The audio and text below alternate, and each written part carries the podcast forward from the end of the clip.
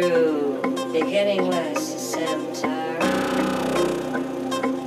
till this present life hasn't given you satisfaction or